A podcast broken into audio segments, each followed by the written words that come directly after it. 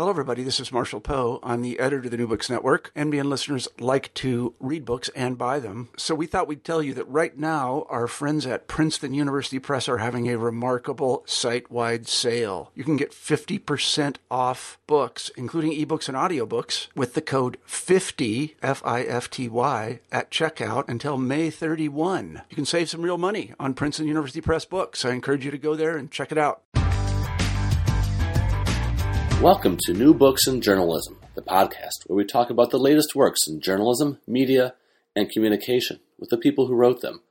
I'm Dave Schwartz from the University of Iowa School of Journalism and Mass Communication. In this episode, we hear from Robert McChesney, author of Digital Disconnect How Capitalism is Turning the Internet Against Democracy. It builds on the celebrated political economist's previous work on media, government, and capitalism. Bob, thanks for joining us. Hey, my pleasure, Dave. Sure. In, in, Digital Disconnect, it's interesting as as I've read your works over, over, the years, in that each one seems to build on the previous one. You know, when when Digital Disconnect, I can see your previous work. I can see parts of Death and Life and and and everything else that you've written. Um, how did you come about with this book, and and where does this book? Uh, what is this book's sort of next step in, in the evolution of what it is that uh, your work takes you? You know, I've been thinking about writing a book on the internet for 20 years. It's, uh, I've, you know, it's been, I've been teaching it. I think anyone who works in communication, uh, as I do, and I have done now for three decades as a scholar since I started graduate school, you know, it, at a certain point in the 1990s, it became evident that the digital revolution, the internet, was really changing a lot, if not everything, and that it was a dramatic change, not just for media and communication, but for society. And as someone who does political economy of media, who works in these areas, I was wrestling with it and have been wrestling with the internet and the digital revolution uh, ever since then. And so I think it's been something I've known in the back of my mind. I, I was I wanted to write a book on it, but I never felt comfortable uh, until quite recently with writing a book. I wrote chapters and periodic articles, sort of assessing aspects of, of the internet but it seemed that the, the system was too in flux. Uh, it was too unclear uh, where it was going to write more than general pieces. Uh, it, it, was, wasn't the time for anything that could be remotely considered definitive. And I think that began to change in the last decade, especially in the last five years. And then finally, I wrote a piece two years ago in Monthly Review with John Bellamy Foster, and uh, on the state of the internet. And I, I, can't even remember the title of it, but it was something about you know how capitalism's killing the internet or something like that. And the, the piece struck a chord. When we were writing it, it occurred to me that we were far enough along now, enough had crystallized that we had a pretty good sense of where the internet was at and the digital revolution and where it was going and what the really crucial issues were going forward in a way we hadn't had in the past. And that meant to me that it was time to write that book. Uh, and that, that's why I did it then. Now, as you pointed out, um, one of my major concerns as a scholar has been news media and journalism. The last book I wrote with John Nichols that came out in 2010 was called The Death and Life of American Journalism. And a lot of the issues I take up there show up here. And I think that's what's probably unusual about my book on the internet compared to about anything else that's written on the subject. Almost all the other books on the internet, some of which are very good, that sort of try to take a larger view of it um, really have very weak or limited treatment of the inter- of journalism or of, of the political economy, of media, how the resources get allocated to it, and have very little to say of value on the subject. Uh, because of where I'm coming from, my interest, you know, I think that's the one one thing I could inject uh, that draws from my past research, uh, where I can speak with greater authority. Uh, that's really not talked about by anyone else. When when talking about media, online traditional whatever, and, and uh, start talking about the idea is, is capitalism good for it, it, it makes some people twitch because to them capitalism and democracy are synonyms, which in fact they're not. Um, how do you address that in this book? You've got the chapter does capitalism equal democracy? But what do you say to people who do equate the two? Well, I, first of all, we have this really odd thing. If we were living, if we were looking at an ancient society, or say the Soviet Union before the fall of communism, you know, we would look at how the economy was structured, who did the work, and who benefited by it, how decisions were made and how they related to the economy would be the starting point for all analysis. And when you were assessing weaknesses in the Roman Empire, ancient Greece, or some Indonesian community, uh, not to mention Soviet Union or some country we're in bad terms with, that would be the way any credible analysis would begin. You'd start by looking at how the economy is structured, who benefits by it, who doesn't benefit by it, what the rhetoric is that and the ideology of the society versus what the reality is. And what's one of the striking features of American societies that's strictly off limits in the United States. This is the one place you can't do this, or any of our close allies. Right. Uh, here we have to take, you know, we're sort of taught and intellectuals do this as well, unfortunately, because we are the ones who should be the last ones to do this, and we should do the exact opposite. But here we basically are taught that there's sort of an anti to admission to be taken seriously is that capitalism can't be mentioned by name unless you're to praise it, like Milton Friedman, or it's going to be off limits. So you're simply taken as a given. And that soon sort of evolves into capitalism being benevolent and capitalism being the same as democracy. And part of my book is to say that if we start with that assumption, which most analysts do, we're going to end up washing up on the rocks because that's a bogus assumption. And it leaves us really handcuffed to understand what exactly is going on because we really we're, we're mixing up two very different phenomena. They have an important relationship, capitalism and democracy, but they're also very different. And I think the digital revolution is, in many respects, um, you know, a direct challenge to the whole notion of capitalism in a lot of ways and opens the door to, in some ways, for the very first time, to a real discussion of what an advanced post capitalist democratic self governing society looks like. Uh, and I put post capitalist in there because a lot of my book is arguing that a capitalist democratic society is increasingly difficult to maintain uh, in the digital era. So, would you say that maybe fear is too strong of a word, but when, when you say when you look at the, the power structure and who holds the power, when they see when they see that this digital technology makes it difficult to control and doesn't quite fit with what capitalism is or might be, do you see any kind of a fear or an apprehension among those who maybe can't control it and, and want to? Of course. Um, I think that's a, a, very understandable fear and concern. And I think that's why in um, more authoritarian regimes, the efforts to control uh, the internet and digital communication are are central. I mean, go to China, they have an enormous uh, array of mechanisms for co- allowing the internet to exist because they need it economically, uh, but also monitoring it so it can't be a threat to the status quo. And I think that that's true in the United States as well. And part of what I do in digital disconnect is chronicle the ways that commercial and governmental interests are um, monitoring the internet, incorporating the internet into their own work, minimizing the damage the internet can possibly do to their prerogatives. Uh, yeah, it's a central political issue of our times. What are some of the things that, that the powers that be do to try to can, to to harness the internet for their own benefit?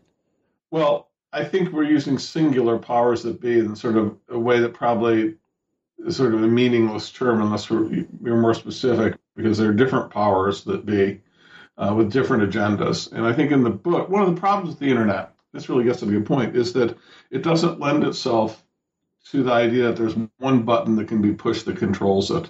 Uh, with broadcasting, for example, or state censorship over newspapers in some dictatorship, you pretty much go to one office, one person, one policy, one institution, and you get a handle on who's running things and how you change things if you don't like what's going on. The internet's never been that way. There's never been one policy, one institution, one debate that sort of shapes the entire thing. It is a heterogeneous phenomenon where there's a range of different interests, a range of different fights and policies. They're all connected, and in the book I connect them, I think. Uh, but there's not just one. And so when you ask the question of what the powers would be doing, it depends which powers you're talking about. Uh, one chapter I have in the book deals with what I call the, the cartel. Uh, these are the handful of telecommunication and cable companies that control internet access in the United States. And they have their own distinct agenda. They want to privatize the internet. That's their goal. And by privatize the internet, what they want to do is they want to close down the system so anything you access in the system they give permission to. All websites are not created equal in their dream world. They turn it into a hepped up version of cable television where they control the network at the bottleneck and people who want to be on it have to pay them, both the consumers and the producers of the websites, the services online. And that's their dream. Now, that's completely irrational in any sort of understanding of network economics or a free society. We ought to, I think, obviously, in my opinion, one for free without no censorship. It should be a public utility. It should be like the post office was in effect. And the cost would come plummeting down because we wouldn't have to have barbed, electronic barbed wire and passwords and all this stuff. Everyone gets it. It's built in. And end the digital divide, and, and you know it's a publicly paid for resource. Uh, that's the rational way you would deal with this network technology. Instead, what we have in the United States is that the telephone and cable companies uh, which are extraordinarily powerful, and which are companies that are built on government monopoly licenses historically. So their whole specialty, where they're good at, is buying off politicians and regulators. They have in, uh, used their immense power to take over the government policymaking process, and they've converted themselves into basically having a stranglehold on internet access. You know, we really, you know, it's ironic that back in the 1990s, when they were saying we need more competition in telecommunication and cable TV, we probably had about 15 major companies that provided telephone and cable services that had networks the Baby Bells, the cable companies, General Telephone and Electric, uh, you know, the long distance companies like Sprint and MCI. Uh, probably a good 15, maybe even as many as 20. Today we've really got about four or five or six companies that do the same amount. We've got AT&T, Verizon, Comcast, and a few small fry, and they've established a cartel. Uh, they completely dominate uh, the access to cell phones and the internet in the United States. So that in America today, because of their market power, which is not the result of, the, of winning a free market value, but basically winning corrupt political policies that they, they win in Washington and state capitals, because of their power, Americans pay much more for cell phones and for broadband, wire broadband access than people do in other nations, and we get much worse service. It's astonishing. And it's all due to corrupt policy making by these powerful lobbies. So they've got their agenda. They want to privatize the internet, and they don't want to allow people to have any alternatives but to use them uh, as for access to cell phones and the internet. And I call them the cartel because theoretically, uh, cell phone companies and telephone companies, AT&T and Verizon, are supposed to be competing with Comcast and the cable companies, but in effect, they stopped competing. They divvied up the market. Uh, the cable companies are going to get wireline broadband, and the cell phone companies are going to get all the, the wireless and smartphone applications, and that's how they've divided up the market. They're not really competing with each other anymore. So they've got their agenda, and their agenda is highly destructive of an open internet. Right there, we're in real problems.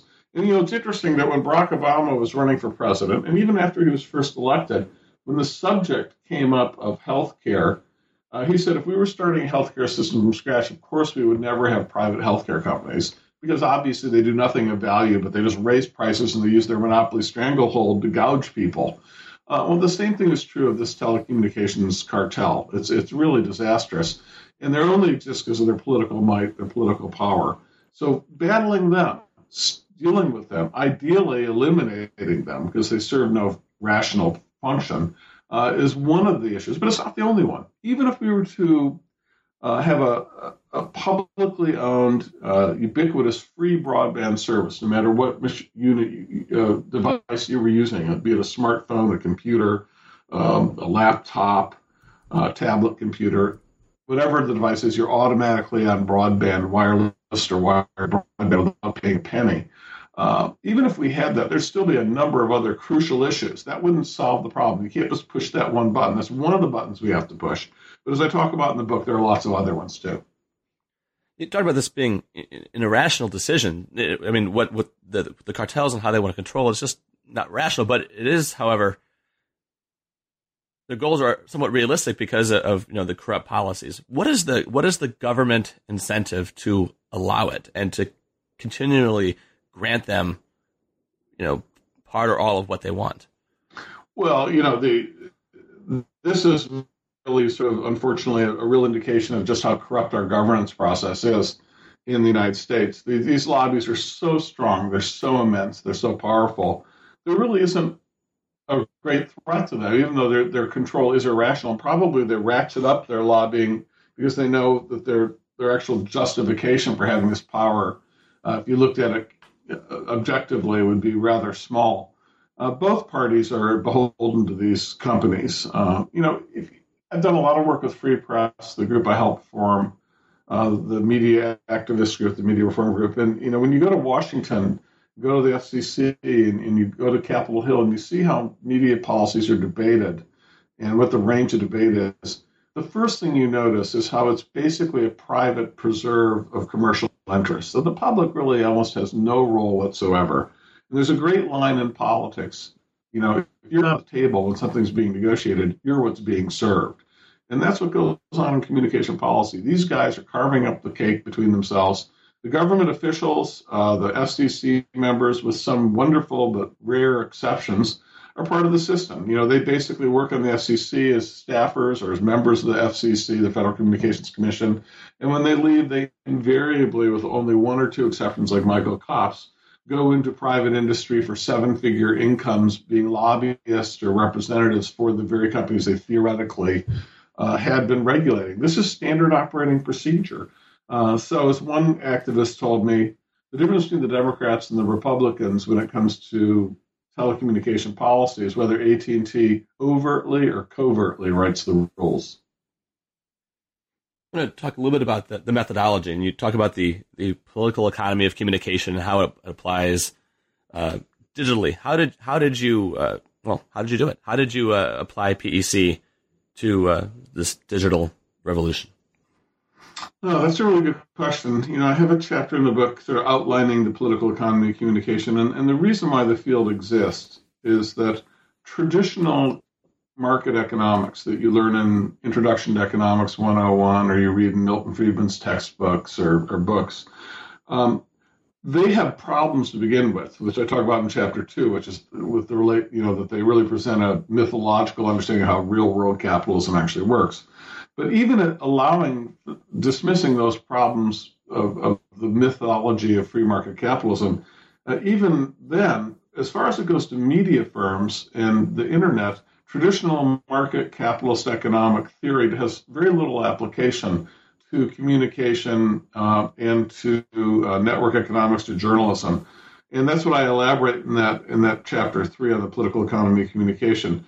I mean, this goes right back to the beginning of commercial book publishing centuries ago. It was understood that if you had a quote unquote free market in book publishing, you would not have any books that were written. Because if someone, you had a traditional free market in book publishing, and I wrote a book, you could buy the book, and then you would own that book. It would be your property. And if you wanted to reprint it, you'd have that right to do because you paid for the book. Well, if a lot of people did that with successful books, then the authors wouldn't get any money back from the books. They were given monopoly anti free market privileges called copyright for a set period of time so they could recoup money to give them incentive to write. It was a frank understanding that traditional market economics based on sort of material goods and services did not apply in the world of media.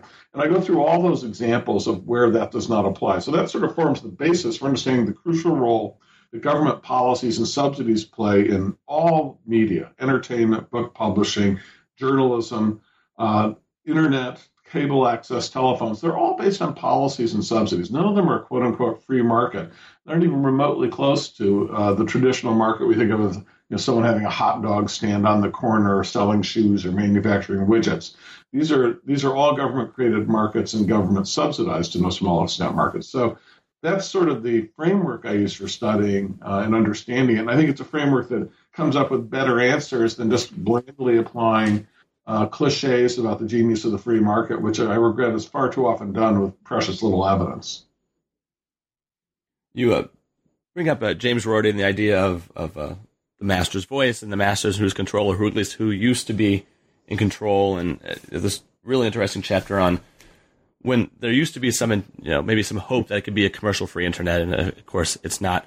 Um, what were some of the steps that uh, along the ways in which the, the idea of this uh, commercial free internet once existed, or the idea existed, and has slowly started to uh, deteriorate into what we have now?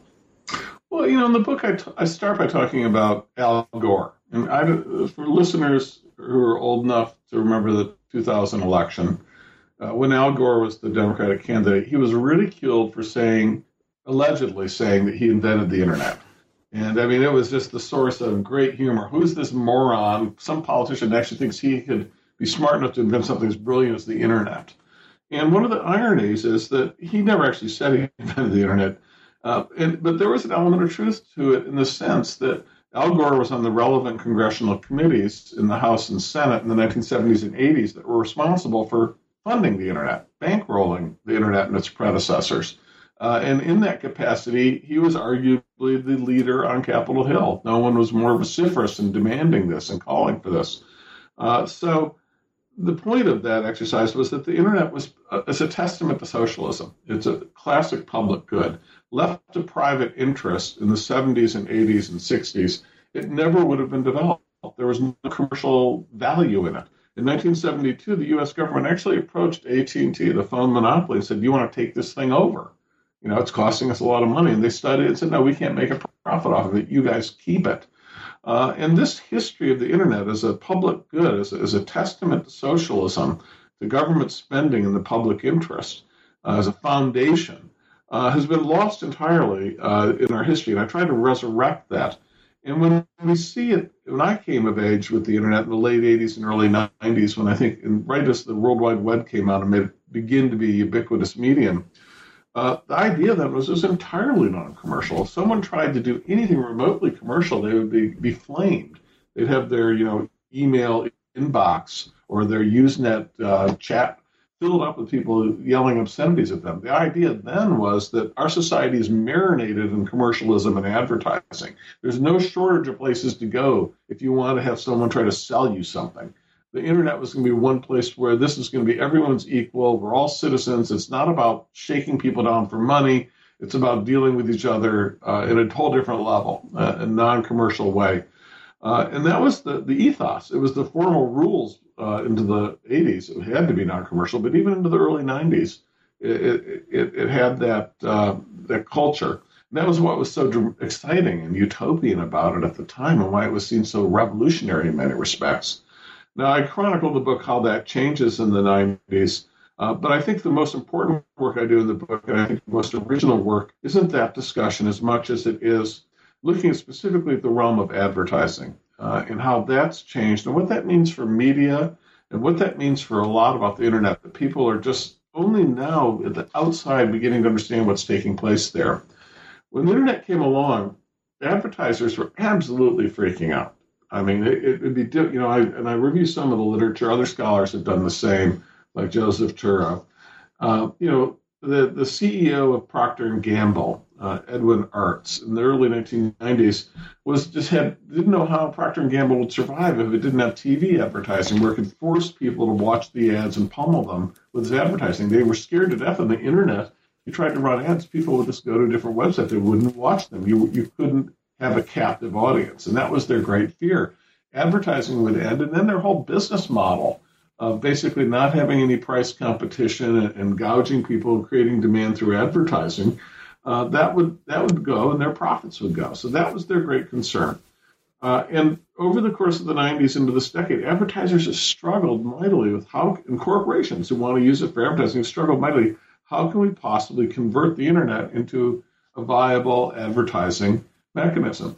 I mean, the sense that the internet was not disposed to commercial advertising was so strong that when Google was founded, uh, Larry Page and Sergey Brin, the founders, wrote an article in 1998 saying that they, the more successful Google would be, the less there would be any need for advertising online. People would have a non-commercial resource to answer their consumer decisions, and just a lot of BS about products wasn't going to cut it online. And that they saw Google and its search mechanism as being completely non-commercial uh, to have credibility. So what's changed since then? Well, what's changed is that the, the desire or need to advertise is not optional in, in modern corporate or monopoly capitalism. It's mandatory expense for the largest firms to uh, use advertising as the way they compete with their competitors without engaging in price competition and maximizing their profits.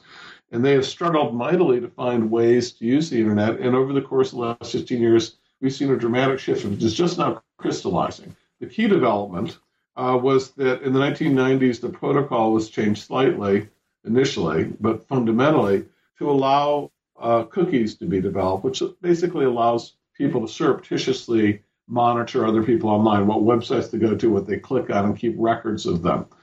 Uh, and when that started, it changed everything. In the early days of the internet, the whole thing of it was that you were anonymous, you could create your own identity, no one would know who you were. Um, that was almost a problem that you were so anonymous that you know you people could act irresponsibly. Well, over time now that's been turned on the head. The era of anonymity is not only over, the era of privacy is over.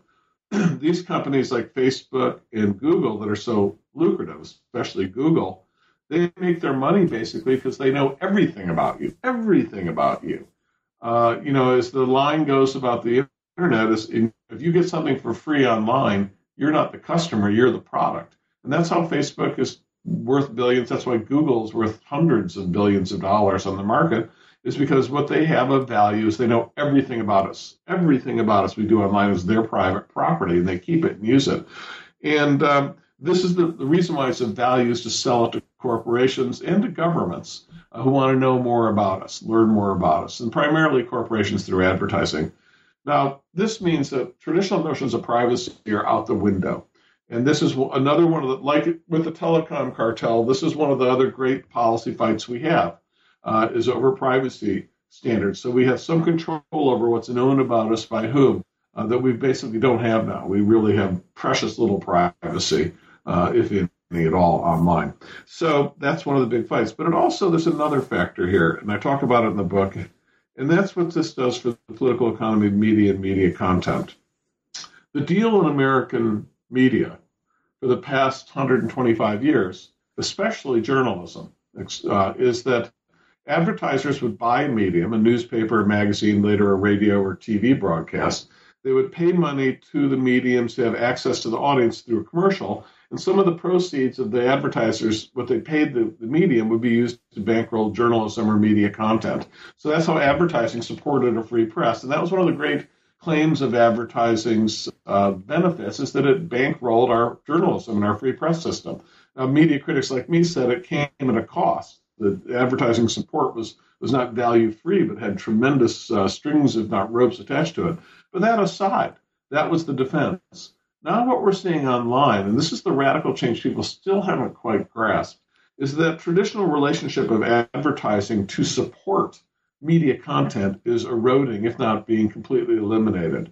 And the reason for that is that online, with all this vast information that uh, now is being accumulated by, by Google, by Facebook, by a myriad of companies we don't even know, uh, no longer do advertisers go online and say, well, I'm going to find a website that has my desired readers and buy an ad on that website, give that website money, and then they will uh, pay for content that will attract more readers. That's gone altogether. Now, what happens is you go through an ad network like the kind Microsoft has or Google has or AOL. And what you do is you say, I want to buy, you know, 30 million uh, women 18 to 24 who might buy an automobile in the next six months and who are divorced and live in the suburbs or whatever. You want 30 million impressions. And they will find those 30 million impressions for you on whatever website those women go to. The website's almost irrelevant. So Best Buy or Target will get more ads on it than a media website because people go to Best Buy and Target website. They're going to find you specifically. Uh, they're going to target you. And this means that there's almost no money that goes to media content online. It's declining sharply. 10 years ago, 100% of advertising on media content journalism websites like newspapers went to the website. Today, the figure is like less than 20% and falling because the money goes through these ad networks, and the ad networks then place the ads automatically by algorithm. And it'll go on a media content website sometimes, but only on those websites that are uh, visited by someone in the target demographic.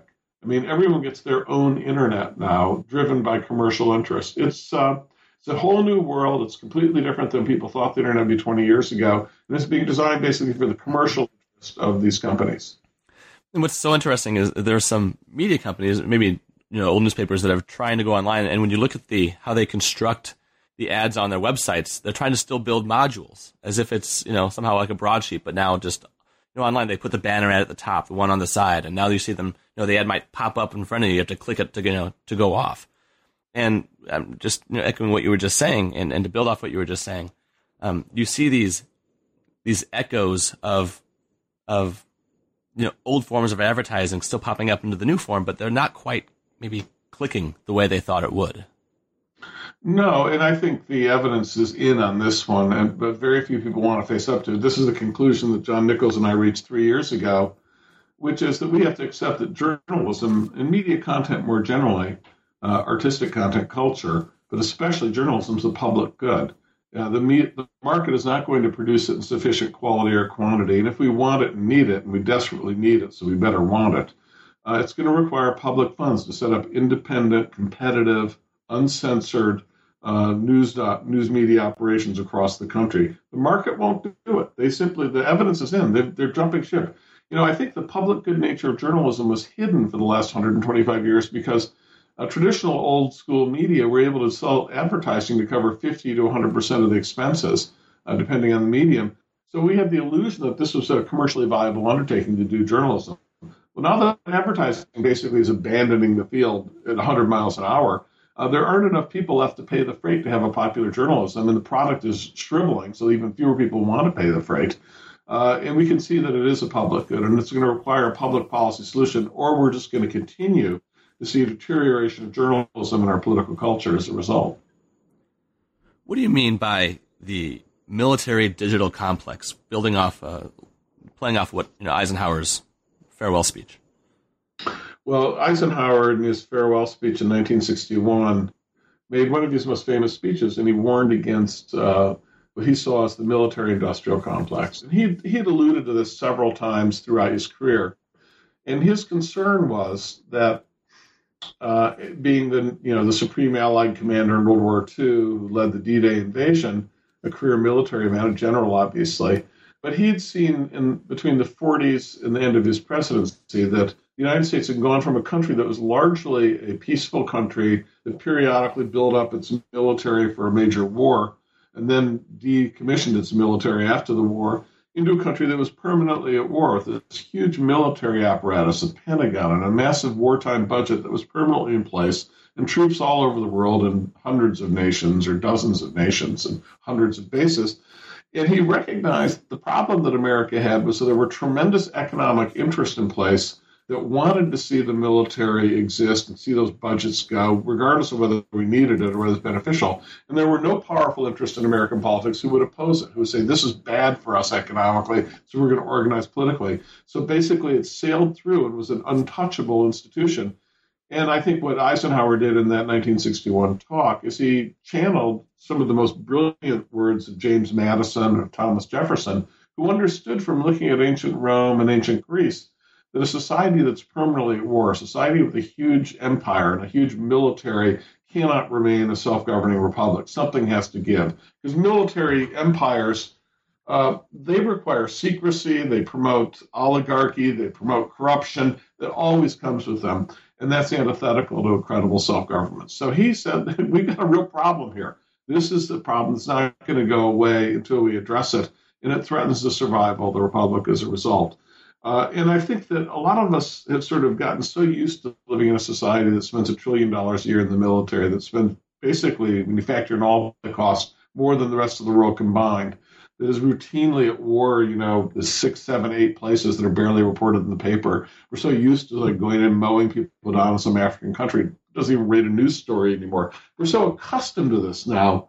Uh, we take it for granted. Even people who are critical of it we sometimes lose sight of the fact that this is such a defining part of our experience in the world, even though we don't talk about it. And the military role in the internet is very much definitional. And I, in the book, I go through how the vast majority of the technology, including the internet itself, comes from military spending. That's where the well, not entirely. I mean, the public research universities like Illinois, where I teach, uh, or Berkeley, were central to developing um, the internet in the 60s, 70s, and beyond. But uh, the military played a crucial role, and I, I, chronicle that in the book. And the military has always had a close relationship with the uh, uh, the largest commercial firms, and they have a, a, symbiotic relationship, the internet firms. What's happening now, though, what I write about in the book, I think is most disconcerting, is that the Pentagon, the military industrial complex in the United States, has decided that the cyberspace is now a command area. And they actually have a command center in our Pentagon that regards it similar to a continent. Like we have the Africa Command, we have the Asia Command, we have the South America Command, we have the Internet Command. That's how they treat it now. And uh, the National Security Agency, the NSA, basically is building the cloud of all clouds, uh, meaning they're going to collect material on everyone and everything and know everything about us so they can protect us from terrorists. And uh, they work closely with these private firms, the Amazons, the Apples, the Googles, uh, to collect and share data. And it's very lucrative for both of them. They work closely with AT&T and Verizon and Comcast, the cartel. Uh, they're all in cahoots together, collecting all this data, working for each other's interest. It is not a very pretty picture, and it's all done basically uh, with virtually no public awareness, no public involvement, but uh, corrupt policymaking. Uh, this is what's driving what's going on online right now, and, and I try to talk about in the book. In in digital disconnect, chapter seven, you, t- you kind of outlined some ideas for policy, and I'm not going to go through them all, um, all the bullet points, but the one I did want to ask about was was because it's in the news, it seems every year or so, the idea of net neutrality, and it was SOPA and it was PIPA, and um, I remember Wikipedia went dark and Boing Boing went dark and support, and others were not in support. Um, if you would talk a little bit about the idea of net neutrality and, and where you see this fight going. I forget the name of the bill that was just introduced again. Um, well, net, net, neutrality is uh, something that Free Press has been working on and leading the fight on for the better part of eight years now. And this is the idea that once we have this cartel that has monopoly power over internet access, that really is a, just due to corrupt policymaking. There's nothing that requires it. Uh, but, but, basically, you, you only have one choice for broadband, maybe two if you're lucky. But you basically have one choice, there's not much competition. Uh, that these companies have tremendous incentive to privatize the internet, close down the networks. Since there's no competition, you can't go to someone else and get the same service, uh, but have access to all the websites. Uh, you've got to, they, they're going to be able to privatize it. And what we have now in the United States is the cell phone companies basically have privatized networks. They don't have to offer all services, whereas the wireline do. And so we still have net neutrality there. Uh, this is a huge fight. It, only exists because the cartel has so much power they want to abuse so badly, which is why they hate net neutrality. They don't want to honor all websites as equal. They want the ability to say some websites and some services come through if they pay a, pay us off, we can get a take in it, and others that won't pay us off don't, like cable TV systems. Uh, that's why it's such a huge fight. Net neutrality also has political implications. It basically says the cartel uh, these four, three, four, five companies can determine what voices have access to other voices and what don't. That's way too much unaccountable power, even for the most benevolent institutions, let alone companies that have such deplorable track records uh, for civil liberties as, as the cartel companies like AT&T, Verizon, and Comcast. So that's that fight. It's a crucial fight. Now, I want to tell you the other fights you mentioned, like SOPA, is a different fight altogether, and it's uh, uh, that's the Stop Online uh, Piracy Act, and that deals with copyright. And copyright, I mentioned historically its importance. Well, it has returned as a huge issue online because copy uh, traditional media, the internet sort of raises exponentially the whole problem with media in the first place, which is that you know ideas aren't material things, and so a million people can watch the same TV show, and it doesn't distract from my ability to enjoy the show or watch go to the same website. A million people try to eat the same hamburger. We don't. There's some real problems. Not a million people can enjoy the same hamburger. And the internet basically makes the traditional media system of commercial media buy a product, sell it, and then put walls around it so no one else can use it far more hard, difficult to enforce, and far more unrealistic. It begs for a much more rational way to say, how can we support culture to get it out there without having to have a police force online constantly hawking people? And the barrier to having that sort of discussion about how we can fund artists and writers and filmmakers and musicians uh, and then make the material accessible to everyone inexpensively, the barrier to that comes from these companies, these huge media conglomerates that really, their whole business model is based on copyright. So they've spent the better part of 15 years doing everything in their power to increase the length of copyright, the severity of copyright penalties uh, for what they call violations. We've eliminated many of the traditional understandings of what the public domain is, of what fair use is. Uh, the burden is on the user uh, to establish that it's not theft, rather you know the rather than the burden being on someone else to prove that it is theft.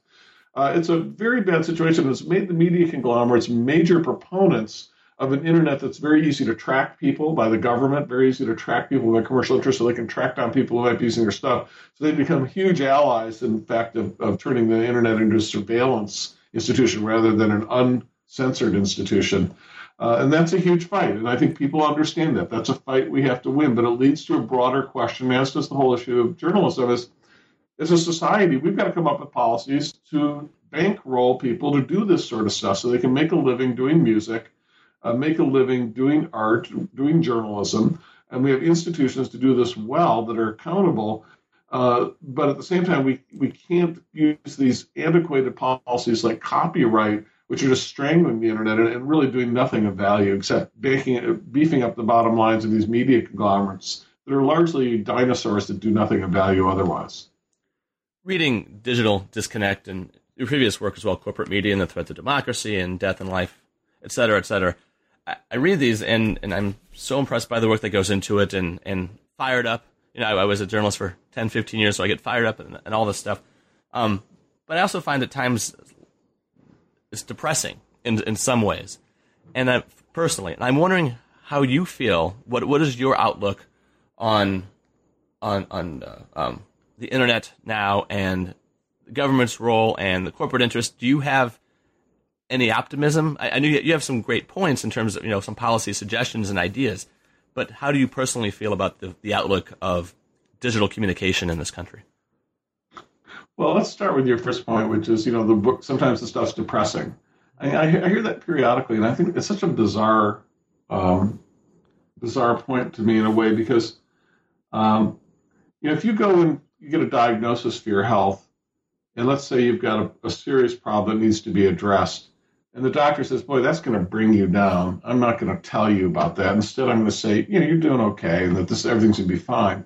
You'll probably walk out of there and feel good for a while, then you're going to get really sick or die, and probably say, "Gee, I wish the doctor had told me the truth, uh, and I could be alive still." Or your family would say that, and that's what a scholar. Our job is to tell the truth and let the chips fall where they may. Our our job is not to basically say what's going to make people feel good about themselves, you know. So that gee whiz, things are great. Thanks, Professor, for letting me know how wonderful everything is. It, seemed that way, but now I feel really good. You know, we're not self-help promoters. We're not hucksters. We're our job is to just do our best at telling the truth, using the evidence we see, and outlining crucial problems society's got to address. I mean, if we don't do it, no one's set up to do it but us. That's our role.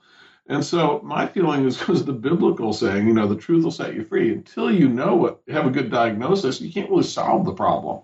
And that, and so we our, we have to get a good diagnosis, and then we come up with solutions. And we once we see what the cause of the problem is. And having said that, I'm spectacularly optimistic. I mean, I don't, I never see people say, well, just tell me how great everything is, and I'm going to walk around in a cloud while things suck. Um, you know, I don't know what that whose favor that is, what sort of world that is to live in. I, I'm a spectacularly optimistic person, and the reason I'm optimistic is that I know in every single issue we've talked about in this interview, Dave, and every issue I write about in the book, the significant majority of Americans, even with the little information they have, are on my side on every issue. And when the, the more information they get, the more they're on my side. There's not a, there's not like an outpouring of people in America that say, "Gee was I really love the idea that there's this cartel that's gouging me on the internet. I really love the idea that there's this onerous copyright. I really love the idea that corporations know everything I do. I have no idea what it is, and they're spying on me. They know more about me than my family members know about me. No one likes that stuff. No one wants that. And to the extent they are aware of it, they want to change it. They're concerned about it. And that's the optimism. I would be depressed only if I thought I outlined all this stuff and the American people said, no, we don't care. We like having huge monopolies that run everything. We like having social programs gutted. We don't really need Social Security or health care. We like paying through our teeth and being bombarded with ads that are invasive. If people said that, I thought that was the consensus, even with what I wrote, then I'd be depressed. But we aren't even close to that. I'm optimistic. Great. So, Digital Disconnect, it's done, it's out, uh, it's making the rounds. What's next for you? Well, State would have a. It's been a sort of productive year. A bunch of projects I've been working on have come into uh, uh, completion almost simultaneously. So I have another book that I literally sent off the last change to uh, yesterday morning uh, that I'm writing with my friend John Nichols, who I wrote Death and Life of American Journalism with. It's coming out in June with Nation Books, and it's called Dollarocracy: How the Money and Media Election Complex is Destroying America. And it basically talks about what's happened to elect- the election system in America with the rise of big money and the crucial role crappy journalism and declining journalism uh, play, and the media companies that benefit by these absurd TV ads play uh, in in the whole process. And part of that book, in fact, I think the most interest, the most original chapter by far, is a long discussion of how digital elections and digital campaigns are evolving, taking on taking up virtually all the issues that I talk about uh, in Digital Disconnect, but then applying them simply to the 2012 election and what took place with Obama and Romney. The book is Digital Disconnect How Capitalism is Turning the Internet Against Democracy, and the author is Bob McChesney. And Bob, thank you so much for being with us today. My pleasure, Dave. Let's do it for the next book, too. Sounds good. Bye bye. Bye. You've been listening to New Books in Journalism, part of the New Books Network. You can find Digital Disconnect, written by Robert McChesney, at Amazon and other retailers. Thanks for listening.